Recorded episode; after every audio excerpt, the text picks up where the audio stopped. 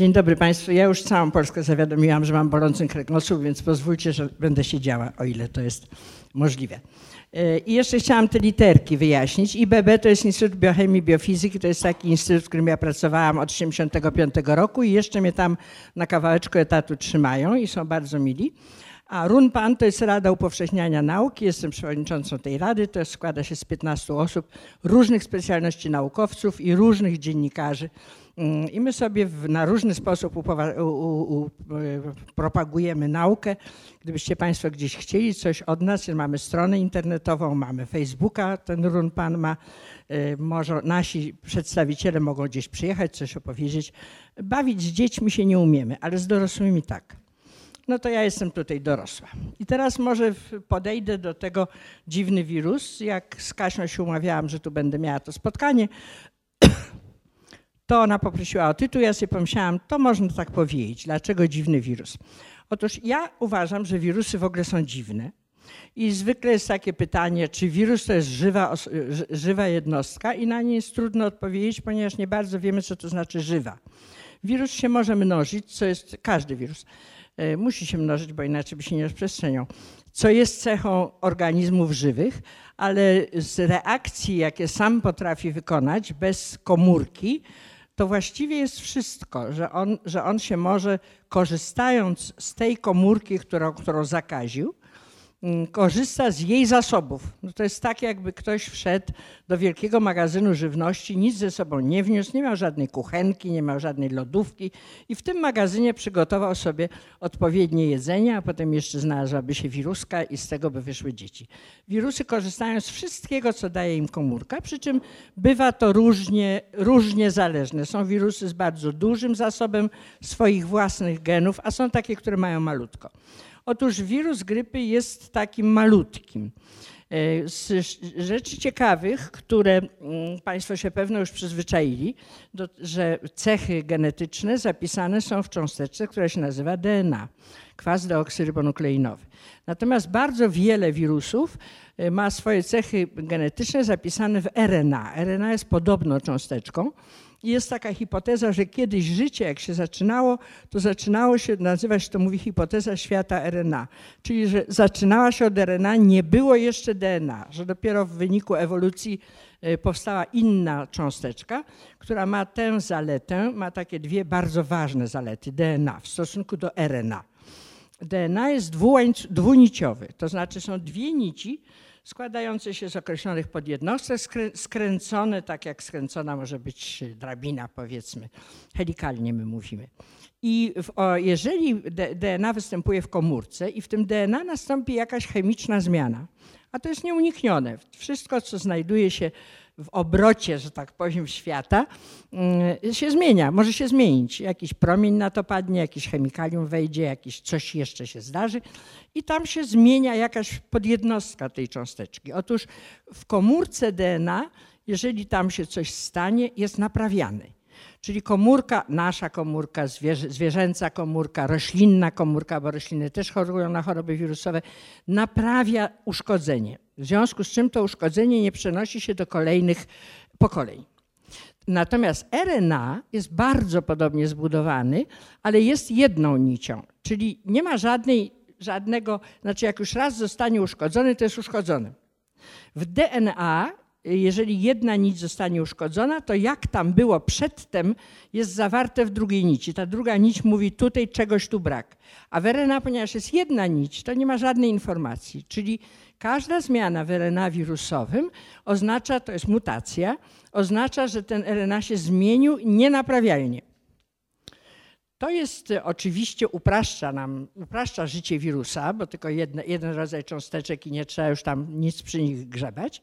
No ale jednocześnie są poważne konsekwencje, ponieważ y, wirus ma tego materiału genetycznego bardzo, mm, jakby to powiedzieć, oszczędnie. To znaczy, tam nie ma nadmiarów. W naszych z państwem, z państwem komórkach jest mniej więcej 75% DNA, o których, które nie kodują żadnych, żadnych białek, w związku z tym nie, ma, nie zależą od nich takie łatwo wyznawalne cechy. Natomiast wszystkie RNA wirusowe są bardzo upakowane. Czasami nawet jest tak, że jak się kończy jeden gen, to jest ciąg różnych podjednostek, to, to gdzieś przy końcu zaczyna się już następny. Czyli jest wielka oszczędność materiału genetycznego, który jest nienaprawialny i który jest niewielki, więc tam może być mało y, informacji zawartych. Teraz y, materiał genetyczny, ten najprostszy, co, co, się, co, się, co, co powoduje, co daje materiał genetyczny, to jest synteza innych cząsteczek w naszych organizmach, najpierw RNA, potem białek i te białka decydują o naszych cechach. Człowiek ma potencjalną możliwość posiadania 25 tysięcy różnych białek. Otóż wirus, o którym dzisiaj będę mówić, wirus grypy, ma tych podjednostek, które tworzą ciąg RNA, ma 1530, my mamy 3 miliardy. Czyli widzicie Państwo, że oto w ogóle jest nic. To, to nic, no ślad jakiś w biologii, w życiu tego, tego wirusa. E, a jakie mamy z nim kłopoty, to, się, to dzisiaj będziemy sobie o tym rozmawiać. E, geny wirusa grypy zawarte są w cząsteczce, jak powiedziałam, RNA jednoniciowej. I w dodatku w wirionie, czyli w tym, no, w tym, tym zjawisku, którym jest wirus, tam to jest zwykle kulka, tu jest kulka, zaraz wszystko pokażę, i w tej kulce w środku siedzi parę białek i ten RNA. Otóż siedzi tam osiem oddzielnych cząsteczek RNA. E, a koduje, kodują one 11 białek. To znaczy, że z tego samego odcinka DNA odpowiednio może się zdarzyć, przesuną się tam różne czynniki, które odczytują ten kawałek, tworzy się więcej niż jedno białko. Ale to jest tylko 11 białek, a my ich mamy potencjalnie 25 tysięcy. Więc malutki genom, malutka informacja o białkach i jak mówię, kłopoty z tym są nie, nieliche. O niewątpliwie epidemii grypy pisał Hipokrates 424 w roku 424 przed naszą erą. A potem zależy od tego, cośmy zapisali. Niektórzy kronikarze uważają, że były takie epidemie grypy, które były gorsze niż czarna ospa, niż, niż dżuma, ponieważ zabijały więcej ludzi. Teraz jeszcze powiem, co to są pandemie i epidemie, bo tu już się pojawia to słowo. Jeżeli w genomie, czyli w tych RNA, nastąpi wy, wymienienie między jednym wirusem a drugim wirusem, co oznacza, że w tej samej komórce może być więcej niż jeden wirus. Jeżeli nastąpi wymiana pewnych kawałków RNA, to się pojawia zupełnie nowa informacja w jednym, ubywa w drugim i wtedy y, y, to jest bardzo poważna konsekwencja. To się nazywa shift, genetyczny shift, przesunięcie i jeżeli taki wirus powstanie z nowym kawałkiem od drugiego, innego, zaraz będziemy sobie mówić, co to znaczy inny, y, to wtedy następuje światowa epidemia. I tu wyliczyłam sobie i nazywa się ją pandemią. Oczywiście w 1300 roku, nie bardzo wiadomo z jakich źródeł, ale widocznie z opisu E, symptomów, diagnostyki, ludzie wywnioskali, że to, wywnioskowali, że tu między Hipokratesem a tym w 1357 w Europie oczywiście odbyło się dużo epidemii pandemii, ale nie ma o tym zapisów. Dzisiaj wiemy, że e, taka pandemia poważna zdarza się średnio dwa razy na wiek, czyli przynajmniej, przynajmniej dwa razy na 100 lat. Ale jeżeli są małe zmiany, tylko jeden, jedna tam jakaś jednosteczka tego, tego RNA się zmieniła, to oczywiście RNA się zmienił, białko się zmieniło, ale to daje tylko epidemie, lżejsze, lokalne bardziej zachorowania. No i te pandemie, jak Państwo widzicie, tak, podobno uważa się, że Kolumb zawiózł y, grypę, między innymi on dużo rzeczy zawiózł do Ameryki mm, Południowej i Środkowej, że pierwszy, że taka pandemia, y, y, to jest 1493, tu pomyliłam się, zawiózł ją Kolumb. W 1580 bardzo ciężka pandemia rozpoczęła się w Rosji i rozprzestrzeniła się na cały świat. W 1694 Francuzi wymyślili słowo influence i uważało się wtedy, że te wirusy, ta choroba powstaje pod wpływem księżyca. że wpływ księżyca, czyli influence po angielsku, influence po francusku, to w wyniku działania księżyca powstała taka choroba. No więc taką właśnie influenzę opisali Francuzi w 1994 roku, Anglicy w 1730, później Państwo widzicie 1781, to już dwa na ten sam wiek, 1830 i taka, o której wszyscy słyszeliśmy, 1918-19, to jest w czasie II wojny światowej, ja do niej wrócę, nazywa, nazywa się ją Hiszpanką, dlatego, że we wszystkich krajach europejskich, w których szła wojna, była cenzura i cenzorzy nie pozwalali pisać o ciężkiej chorobie, która uderzyła na ich armię. Natomiast w Hiszpanii nie było cenzury, Hiszpania nie brała udziału lub nie tak brała udział w, w I wojnie światowej i oni zaczęli o tej dziwnej i strasznej chorobie pisać i dlatego się to nazywa Hiszpanka. Prawdopodobnie przyszła ze Stanów Zjednoczonych. W 1957 roku y, to jest grypa azjatycka. Kto z Państwa ma trochę więcej y, lat, to pamięta, ja, ja, ja mam więcej lat, to pamięta o grypie, o, o tak zwanej grypie azjatyckiej. Potem była znowu pandemia Hongkong 1968. W 2004 pewno, no pewno może Państwo pamiętacie taką kwarantannę dla łabędzi gdzieś na Wiśle i zabijali tego łabędzie i wybijają całe stada kaczek i całe stada kur. No to ponieważ pewne fragmenty tych wirusów pochodzą od ptaków, to się mówi, że to jest ptasia. W 2009 świńska. Y, wirus pierwszy raz wykryto w 1901 roku. To jest to, co mówiłam, że jest to czynnik zakaźny filtrowalny. Nie, nie, widać bakterii, przechodzi przez bardzo malutkie dziureczki takich filtrów y, i dalej jest zakaźny. I tak się wtedy y, Pasteur to zrobił pierwszy na, na świecie, że filtrował czynnik zakaźny. Nie były to bakterie, a było to zakaźne. W 1935 roku y, znaleziono, znaczy wy, wykryto ten czynnik u ludzi. Wtedy już ludzie wiedzieli o tym, że istnieją wirusy, więc uznali, że ponieważ był filtrowalny, że to jest wirus, wirus grypy y, od tego czasu. W 1944 roku powstała pierwsza szczepionka. Mm, ona jest, y, ja będę o niej więcej mówić, ona powstaje z hodowli wirusów na zapłodnionych jajach kur. Trzeba kilka milionów zapłodnionych jaj kury, żeby wyprodukować tyle szczepionki, ile jest potrzebne dla świata, jeżeli się przewiduje, mm, przewiduje na przykład pandemię. Więc to, jak Państwo rozumiecie, szybko trwać nie może, bo to na, na raz milion lat y, tych jaj nie wyhodują takich. Jest jedyna pożywka, na której są w stanie wyhodować. I w 1966 roku powstał pierwszy, pierwszy, powstały pierwsze pierwsze leki. Ja zawsze mówiłam, uważałam, że nie ma y, leków na, na grypę, ale są. Y, to są y, leki o określonej biologicznej aktywności, za chwilę o tym powiem. I jeszcze na tym dolnym rysunku Państwo widzą na skali czasowej, jak się zmienia skład tych wirusów, łącznie z literką H i N, więc czas powiedzieć, co to jest H i N. To są dwa białka, które są na powierzchni wirionu, czyli tej cząstki wirusowej. Cząstka wirusowa ma w środku taki ośrodek core, takie jądro, gdzie się mieszczą różne białka i RNA, a potem jest błona i ściana, jak gdyby na, na jej wierzchu, na, na, na, powierzchni znajdują się dwa białka. I ich jest kilkaset na, jedna, na jednego wiriona, jest ich dużo. I jedne to jest neuramidaza, to jest enzym, y, a drugie to jest hemagglutynina, mm, to jest y, określone białko. W każdym razie te białka stanowią o charakterystyce danej, danego, da, danej odmiany wirusa. I one są trochę różne. Funkcje pełnią te same, ale biochemicznie są trochę różne.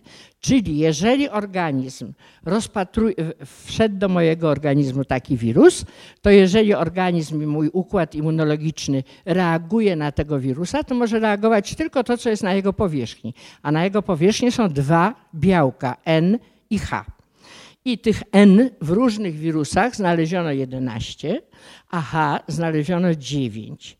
I co roku w Centrum Center of Contagious chyba Diseases, CDC to jest, to, to nie no jakieś tam amerykańskie centrum, w, oznacza się, tam później będzie liczba, ja w tej chwili dobrze nie pamiętam, ale to jest rzędu na przykład 6 tysięcy wirusów otrzymanych z różnych części świata. Ona tu się pojawi, ja jej w tej chwili nie pamiętam dokładnie. Jednym słowem, jest instytucja, która jest amerykańską instytucją za pieniądze chyba WHO, czyli Światowej Organizacji Zdrowia, ale nie jestem tego pewna. Na pewno tam jakieś pieniądze podatników amerykańskich też są.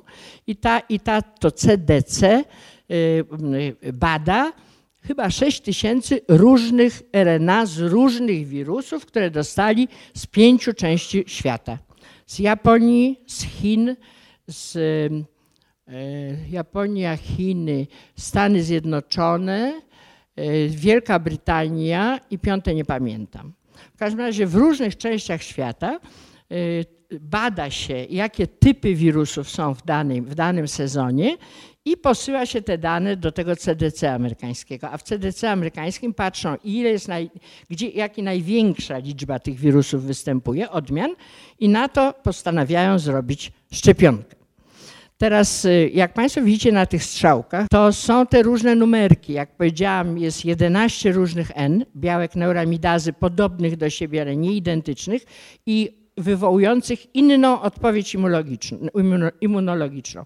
I 9 hemaglutynin, y, to jest to H, i teraz mogą być różne kombinacje. Jak Państwo widzicie, w zależności od tego, jaki tutaj rok jest wypisany na osi czasu, to występują różne kombinacje H i N.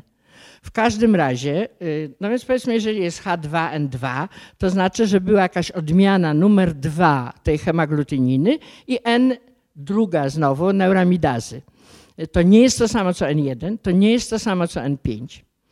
Więc y, już tu widać, jak to może być różnie. A to jest tak narysowane, jak się wie albo przypuszcza, że w danych latach jaki szczep, jak, jaka odmiana wirusa wystąpiła na świecie.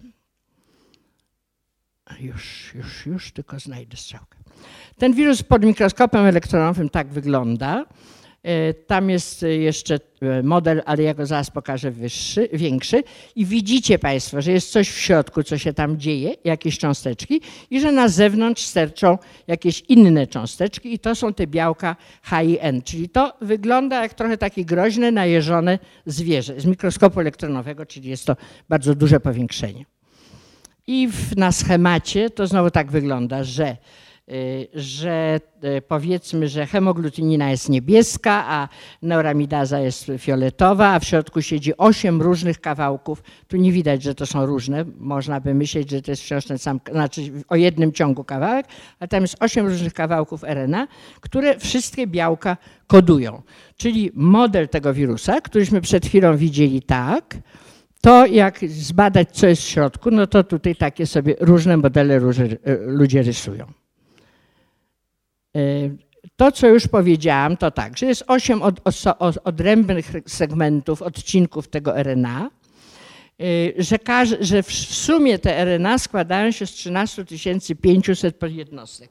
My mamy podjednostek w naszym genomie 3,5 y, miliardów. Czyli jeszcze raz to podkreślam, jakie to jest małe jak właściwie on naprawdę nie powinien się, powinien się nas strasznie bać, a myśmy się jego w ogóle nie powinni bać, bo to jest nic, to jest bździna, którą widać tylko w mikroskopie elektronowym.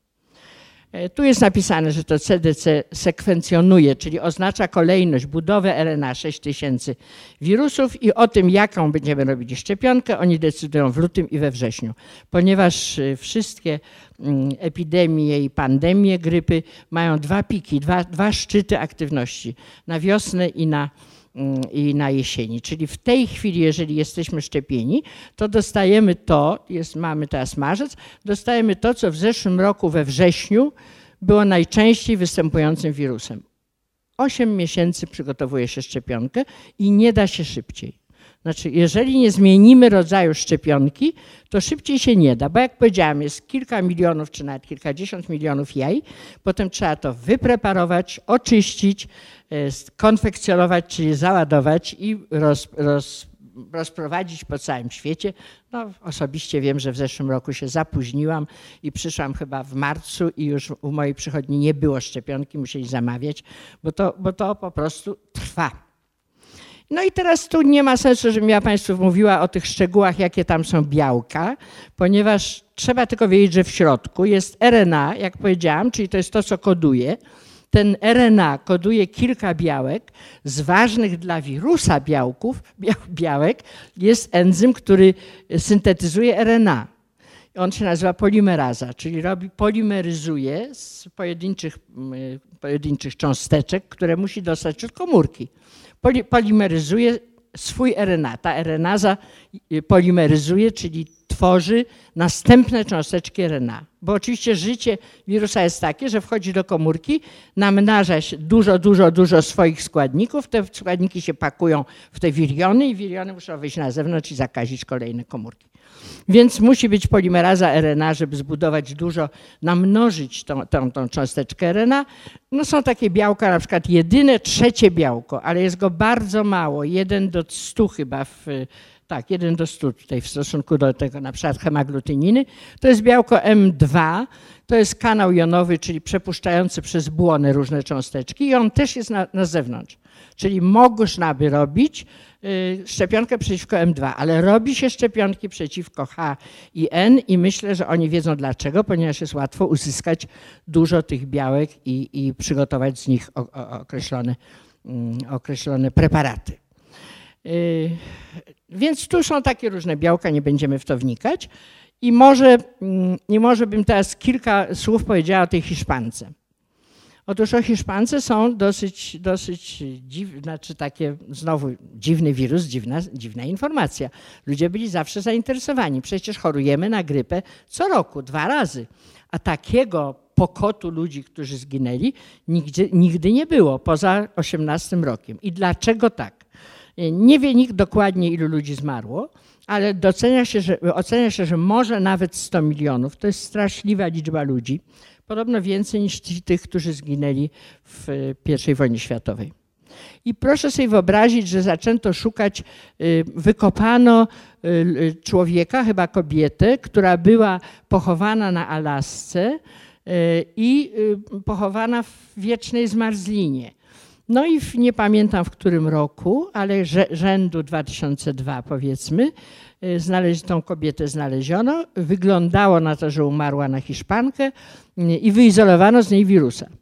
Wyizolowano z niej wirusa, on był typu H1N1 y, i w określonej pracowni od nowa takiego wirusa syntetyzowano, czyli odtworzono wirusa z tamtych lat potrzebne były bardzo, bardzo ostre, że tak powiem, zezwolenia, bo to jeżeli tylu ludzi kiedyś umarło, to było pytanie, dlaczego, prawda? I czy to nie jest wywoływanie strasznego dżina z butelki, który teraz zabije znowu 100 milionów ludzi. Ten wirus, który, który zbudowano na podstawie tej całej pracy, e, zabijał myszy. No a ludzi, jak się można domyśleć, nie zakazano tym wirusem. E, I dzisiaj się zastanawiają ludzie, dlaczego to był taki niebezpieczny wirus. Więc tak, po pierwsze, oczywiście nie było wtedy, aczkolwiek już tak sądzono, że to, jest nie cał, że to nie są bakterie, ale jednak nie, było, nie wiadomo było, co to jest za twór. Wiedziano tylko, że jest zakaźne. Tu gdzieś mam zapisane, że jedno kichnięcie oznacza milion wirusów. To znaczy, że jeżeli jesteśmy chorzy i raz kichniemy, to wydalamy do środowiska milion wirusów. One zostają przez jeden dzień na pieniądzach, na klamkach, na rękach, na, na łóżku. Jeden dzień wirus wy, wy, wyrzucony z naszego organizmu żyje, co zwracam Państwu uwagę, że chorzy na grypę powinni wysoki stopień yy, no, higieny zachować. Y, więc y, dlaczego, czy, czy to teraz byłoby równie groźne? No więc uważa się tak, że po pierwsze dzisiaj wiemy, jaki jest czynnik zakaźny. Są już leki przeciwko y, wirusowi grypy, niezbyt skuteczne, ale są.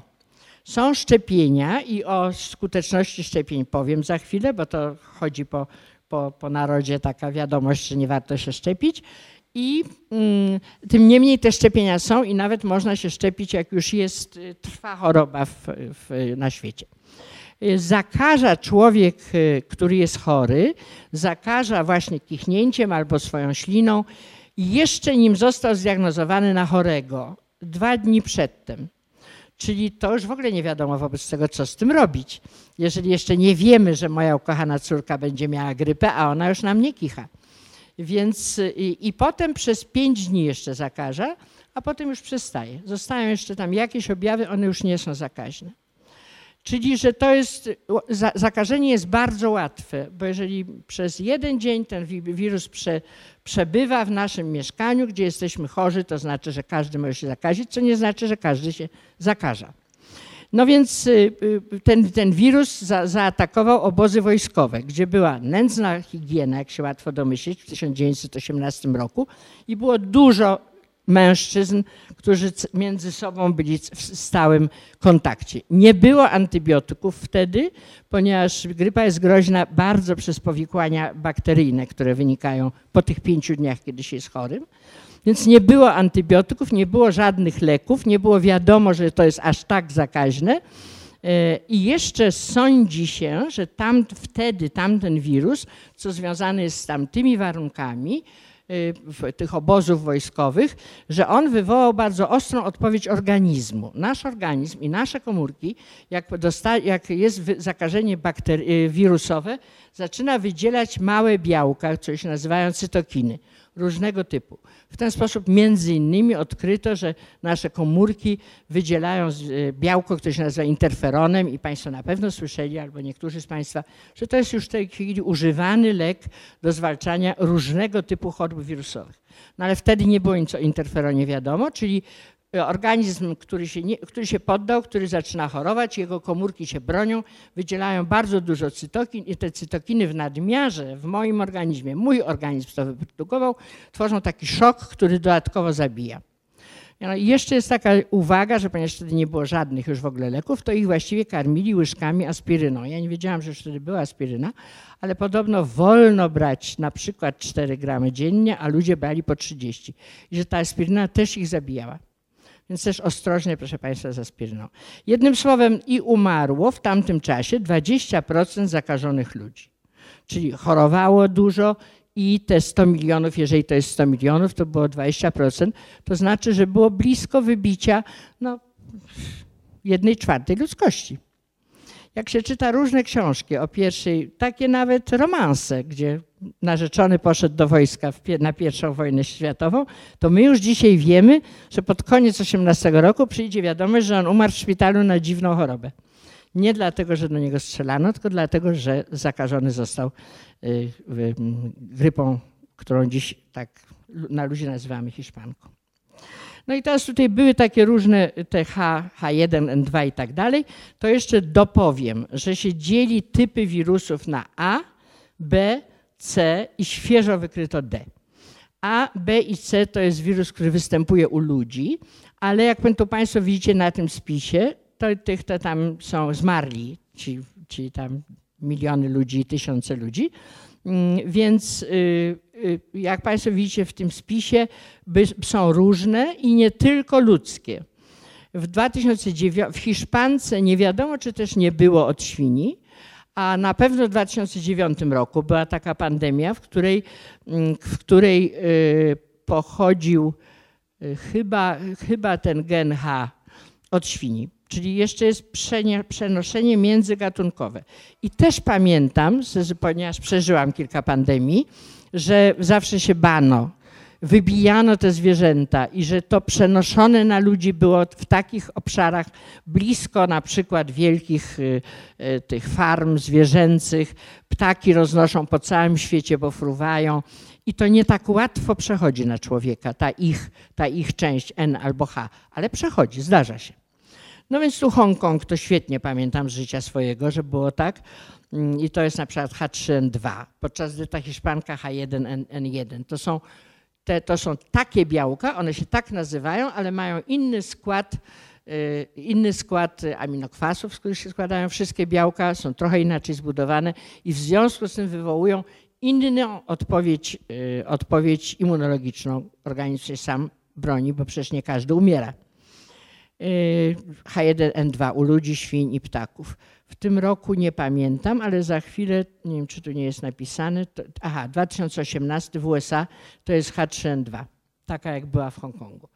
Y, w tym roku gazety amerykańskie bardzo straszą, Jak się wejdzie nawet, ja dzisiaj w tym Google sprawdziłam, to jest z lutego chyba dane, umiera dużo ludzi, jeszcze zaraz Państwu pokażę wykres.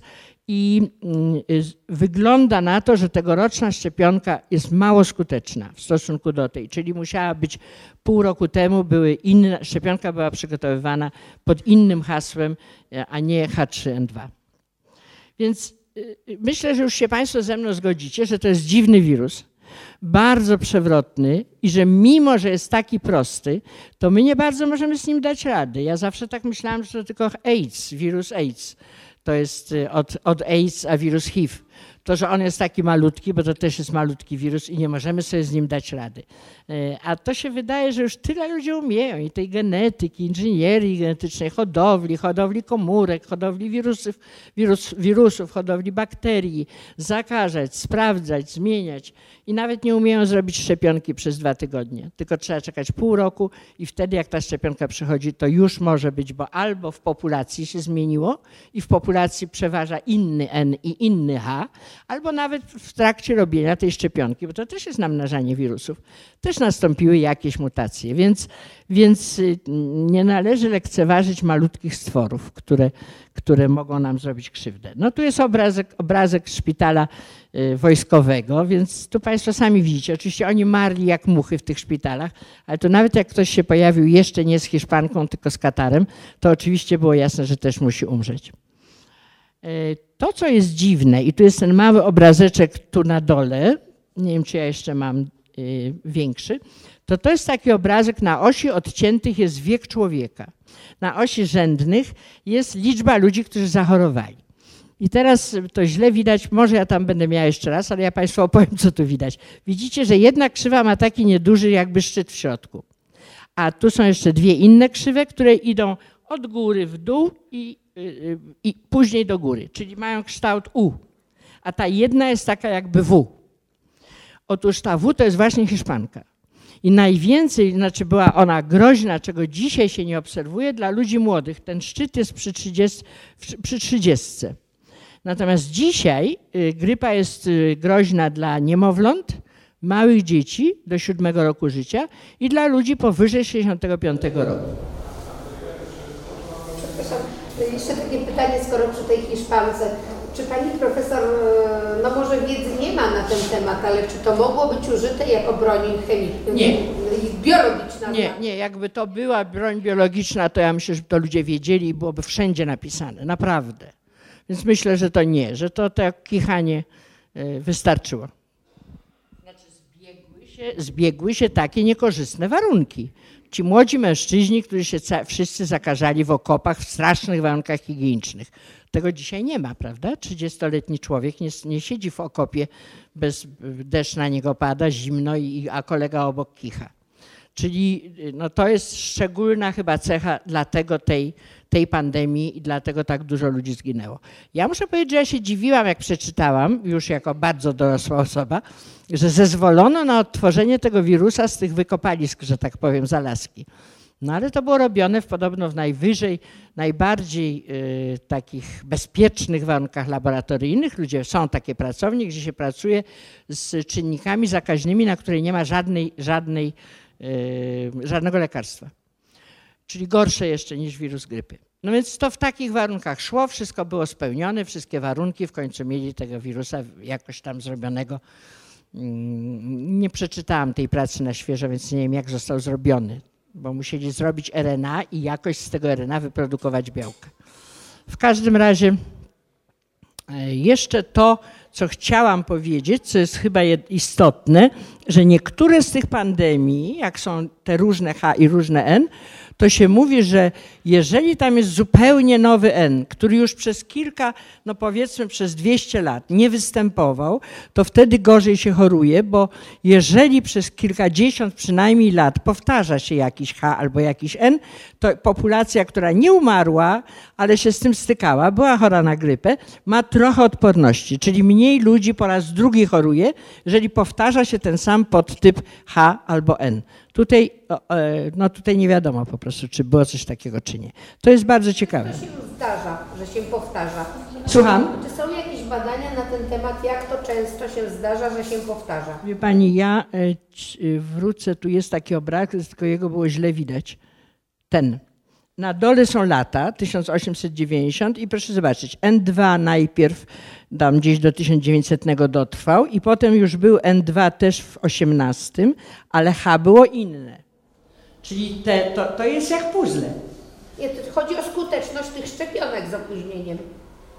Yy, znaczy nie powtarza się tego, co było w poprzednim sezonie, yy, ale to nic nie znaczy, bo, bo one i tak mogą już źle działać.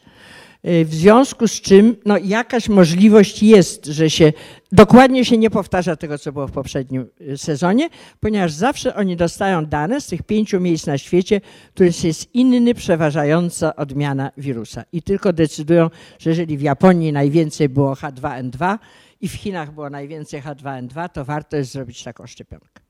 Także jesteśmy po prostu trochę bezradni. Myślę, że również, a bezradność polega na zmienności wirusa, takiej większej niż, niż normalnie się mówi. Mówi się, że y, wirus HIV jest zmienny, dlatego też tak trudno jest uzyskać szczepionkę. Ale wirus HIV się zmienia w pojedynczych mutacjach, a tu się cała, cały, cały blok wymienia między różnymi wirusami, więc jest strasznie wredny. I, i, no i nie bardzo jest jak przewidzieć. Szczep, już zaraz dojdę do szczepionek, bo myślę, że to Państwo chcieli usłyszeć. Ja tu jeszcze mam objawy. Yy, Te, te jaśniej zaznaczone obszary to jest to, gdzie wirus yy, dociera i działa w sposób zły, przykleja się. No objawy to my wszyscy znamy, oprócz tego, że y, najłatwiej jest odróżnić y, przeziębienia takimi tak zwanymi rinowirusami, że przeziębienia dają raczej się, się łączą z niską gorączką, a grypa ma bardzo wysokie, wysoką gorączkę. U dzieci objawy z przewodu pokarmowego, ale to musi lekarz oczywiście diagnozować, tylko nie należy, nie należy tego lekceważyć. Tu jest pokazane na przykład, że H1N1 głównie zagnieżdża się w nosogardzieli i ledwo dociera do płuca i że w związku z tym to bardzo łatwo się rozpowszechnia, ale jak jest napisane, rzadko kończy się śmiercią. Natomiast wersja H5N1 y, wymaga dojścia wirusa aż do płuc, y, więc y, no jest pewien kłopot dla tego wirusa, żeby tam do, do, został wciągnięty, ale łatwo się umiera po tej, przy tej mieszaninie. Mogę zobaczyć H5N1, to któraś z tych, z tych chyba pandemii, nie, tu nie ma. Ptasia, tak. Czyli, że jest, jest ona mm, bardzo zabójcza. Tu jest, y, ja szybciutko to opowiem, bo to są szczegóły. To jest taka, taka ta, z wieloma wirusami jest coś takiego, że tu na górze, Państwo widzicie, to jest ten wirion, który zakaża komórkę. Wchodzi do komórki, y, w tej komórce przy pomocy tych różnych białek i enzymów, które ma, przenika do jądra komórkowego. W jądrze komórkowym tworzone są różne białka i RNA. One wychodzą na zewnątrz z jądra i uwypuklają się razem z błoną, z błoną komórkową. Jedno z tych białek, chyba neuramidaza, które tutaj takie czapeczki są, syntetyzowane są i wprowadzane do błony zakażonej komórki. I ta, a ta błona wychodzącego wirionu tworzy się dzięki temu, że uwypukla się razem z błoną komórkową. To wiele zakażeń wirusowych w ten sposób wygląda, że komórka zakażona jeszcze dostarcza błony, do której wchodzą wszystkie konieczne składniki i komórka umiera. Znaczy jak wypączkuje z siebie te wirusy, które tam powstały, żywe, to komórka umiera, a wirusy lecą dalej i szukają kolejnych. Tutaj nie, to, są, to jest wyliczenie białek, to są szczegóły nieważne, jest tylko chcę pokazać, że e, pod numerem czwartym jest białko HA, to jest to, jest to białko H, nieduże, powierzchniowy gliko, glikoproteina. To, to są te ważne, te ważne białka, o których mówiłam, które są na zewnątrz i na nie reaguje nasz układ odpornościowy. A tutaj jest chyba interesujący wykres e, ile y, szło ludzi do szpitala i w jakiej, w jakiej liczbie, że tak powiem, w zależności od różnych lat pandemii. I Państwo, ta czerwona krzywa, najbardziej na lewo, to jest ta krzywa, co teraz się dzieje w Ameryce. Próbowałam znaleźć, czy wiedzą coś, jaki u nas jest teraz, bo jest grypa i są już też wypadki śmiertelne w Polsce, Mm, ale nie znalazłam, które to, to HIN. W każdym razie to jest amerykańska grypa tegoroczna, którą bardzo straszono, w prasie amerykańskiej bardzo straszono. Państwo widzicie, że już, że już to są tygodnie, na, na dole na osi odciętych to są tygodnie od momentu, kiedy się człowiek zakaził i kiedy to się, znaczy tygodnie od tego, tego okresu fali grypy. No i tutaj wygląda, że rzeczywiście ona jest najostrzejsza. Dalszych danych nie mam. To jest ten czas, kiedy hospitalizują. To są przypadki hospitalizowane. Więc na przykład na dole jest 2011-12, to mało kogo do szpitala brali. Czyli musiało być, musiało być łatwiejsze zakażenie jakieś do leczenia. Szczepienia. No więc wracam do tego, co tu jest napisane. Ta organizacja CDC co roku bada antygenowo, to znaczy y, bada właśnie jakie N i jakie H, 2000 wirusów y, i zbiera dane z pięciu obszarów z całego świata. Y, Jest bardzo fajny, jeżeli Państwo umiecie poszukać, bo ja to wczoraj nie mogłam się oderwać, w internecie oglądałam. Jest, taki, jest taka organizacja, nazywa się Aga Khan Academy. I to jest taki pan, wielki jakiś miliarder, który wymyślił, że on będzie o podstawowych rzeczach ludzi informował. I między innymi w tym Aga Khan Academy można znaleźć to, co on y, mówi o y, grypie. I to jest tak fajnie powiedziane, że szczególnie ci, którzy z Państwa dzisiaj słuchali tego, co ja mówię, to u, u, można sobie zobaczyć taką opowieść o tym, jak się te wirusy zachowują, geny zachowują i tak dalej. Bardzo mi się podoba. No więc tam jest również wypowiedź lekarza, który mówi, jakby on zalecał szczepienie i leki. Yy, I ja tego Państwu nie powtórzę, ponieważ to wszystko zależy od tego, kto przyszedł i jak jest, i jak jest yy, chory. Yy, I na przykład szczepionki są teraz dwa rodzaje szczepionek. Jeden rodzaj, i to są takie, ja myślałam, że już są lepsze jakieś na świecie. No nie ma, nie wiem dlaczego. W innych chorobach są. Otóż jedna szczepio- jeden rodzaj szczepionek, najbardziej nieszkodliwych dla ludzi, którym, których się szczepi, które nie wywołują niczego groźnego, to są szczepionki, w których wyprodukowano odpowiednią ilość wirusów i zabito je termicznie do zera, wybito. Więc te szczepionki mają dalej na powierzchni te wirusy, są martwe, nie mnożą się, czyli to musi być uczciwie zrobione, żeby naprawdę zabito. Y, I y, one wywołują odpowiedź immunologiczną, czyli chronią przed chorobą. A drugie, drugi typ szczepionek, który też jest znany dla wielu cho- chorób, to się mówi, że to są wirusy atenuowane, chyba przez temperaturę, osłabione. To znaczy one są hodowane i one dalej są żywe, ale już nie zabijają. Już nie, nie choruje się po nich. No i ten pan w Aga Khan Academy mówi, że y, lekarz, i tam go bardzo chwalą, to mówi właśnie, jest długa, długie wyliczanie, komu on by co polecił. Y, Komu czego by nie polecił, jeżeli chodzi o szczepionki. Więc to nie jest takie proste. Ja się szczepię co roku, przychodzę do mojego lekarza, y, jak ktoś tam nazywa, rodzinnego. Pani podnosi oczy z, od komputera na mnie i mówi, pani się dobrze czuje? Ja mówię tak. No to proszę bardzo i wychodzę. Otóż ten pan, który w Aga Khan się wypowiada, to jednak mówi, że różne, w różnych sytuacjach różnym ludziom powiedziałby, że nie szczepić się. Czyli się zachowuje bardzo odpowiedzialnie. No i teraz w zasadzie jest lepiej, ale ja myślę, że to jest jedyny typ szczepionki, który u nas jest, żeby się szczepić tymi zabitymi, martwymi wirusami.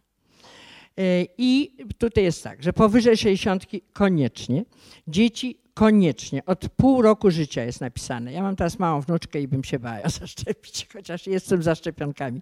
Ale oni mówią, że od, od, od połowy y, roku życia można. Chorzy na przewlekłe choroby układu oddechowego, czyli powiedzmy POHP, czy, czy tam astmę, o takie choroby, że powinni się szczepić że odporność pojawia się dwa tygodnie po zaszczepieniu, czyli dwa tygodnie, mimo że się szczepiliśmy, jeszcze nie jesteśmy odporni. I tutaj jest takie zdanie, które ja się nisko kłaniam, bo ja zawsze nie wiedziałam, że tak jest i mówiłam, że trzeba się szczepić, bo to uodparnia. Że przy dobrym doborze i szczepionki, i człowieka, i ile dostał, i kiedy dostał, jest 60% skuteczności. Czyli 40% ludzi, mimo że zostali zaszczepieni, mogą zachorować. Co nie znaczy, że jeżeli byli przeziębieni potem, że mieli grypę, Bo mi często ludzie mówią, y, ja się szczepiłam, a, miałam, byłam zaziębiona. To nie znaczy, grypa się definiuje, co to jest grypa. Tym niemniej 40% ludzi te, ta, ta szczepionka na nich nie działa. Być może dlatego, że ona nie trafiła dokładnie w tego wirusa, którym on został zaszczepiony i że on nie miał żadnej starej odporności z innych lat. Nie wiem. Ta amerykańska grypa w tym roku podobno skuteczna jest w 10%. No ale nie, mieszk nie mieszkamy w Ameryce, czyli trzeba przyjąć, że my mamy skuteczność te 60%. Powiedziałam Państwu, że szczepionka trwa 8, y, produkcja trwa 8 miesięcy, że każda, po każdym namnożeniu cząsteczki RNA powstaje jedna mutacja, no i może być wymiana albo zmiana genów i mutant, albo w, w ogóle przesunięcie całego białka z innego RNA i to jest ten shift. I jest 18 podtypów A, y, H, hemaglutyniny i 11 neuramidazy. I są jeszcze leki przeciw, y, wiruso, przeciw temu wirusowi. I też nie powiem Państwu tutaj, jak jest dokładnie w tej chwili, bo u tego pana z tego Khan Academy było powiedziane, że z niektórych się już w ogóle wycofano y, z niektórych z tych leków. Leki polegają na tym, że się hamuje aktywność neuramidazy, tego enzymu, który, który jest potrzebny do zakażenia.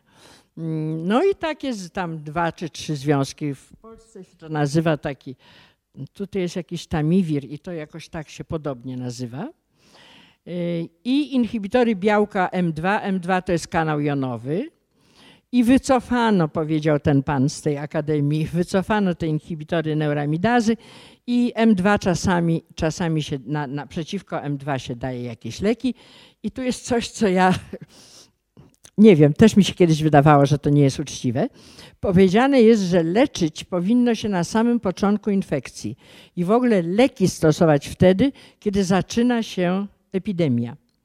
I ja Państwu przypomnę, że Niespecjalnie to jest osoba z mojej bajki, ale jednak i myślę, że po prostu miała szczęście. Pani Kopacz nie wydała kiedyś iluś tam miliardów złotych, ponieważ odmówiła zakupu dużej ilości szczepionki i to się okazało rozsądne, bo ta szczepionka była po pierwsze nie, nie aż tak aktywna i po drugie nie przeciwko temu wirusowi, który wtedy był ale ja myślę, że ona to zrobiła nie z takich powodów, że jako lekarz, chociaż jest lekarzem, mimo że ja ją źle oceniam, wiedziała, że już i tak jest za późno, że już, że już ta epidemia trwa i że już na leki jest za późno.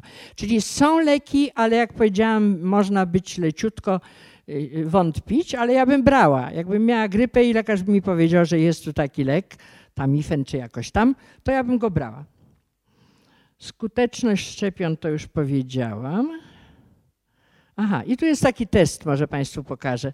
On jest fajny, bo za chwilę jest tabelka. E, sprawdza się, czy e, wtedy, kiedy się przyszłoroczną szczepionkę robi. Otóż miesza, miesza się czerwone ciałka krwi. Na lewo, naj, najwyżej na lewo obrazek na czerwone ciałka krwi.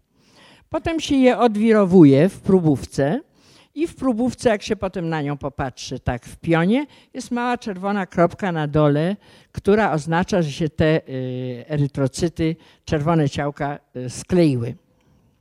Znaczy osiadły.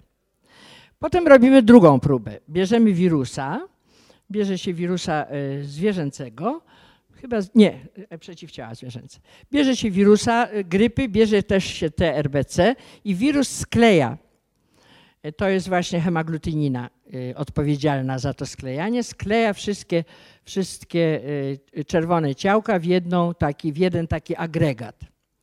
I teraz bierzemy wirusa, bierzemy przeciwciała, to ze zwierząt z fretek się robi.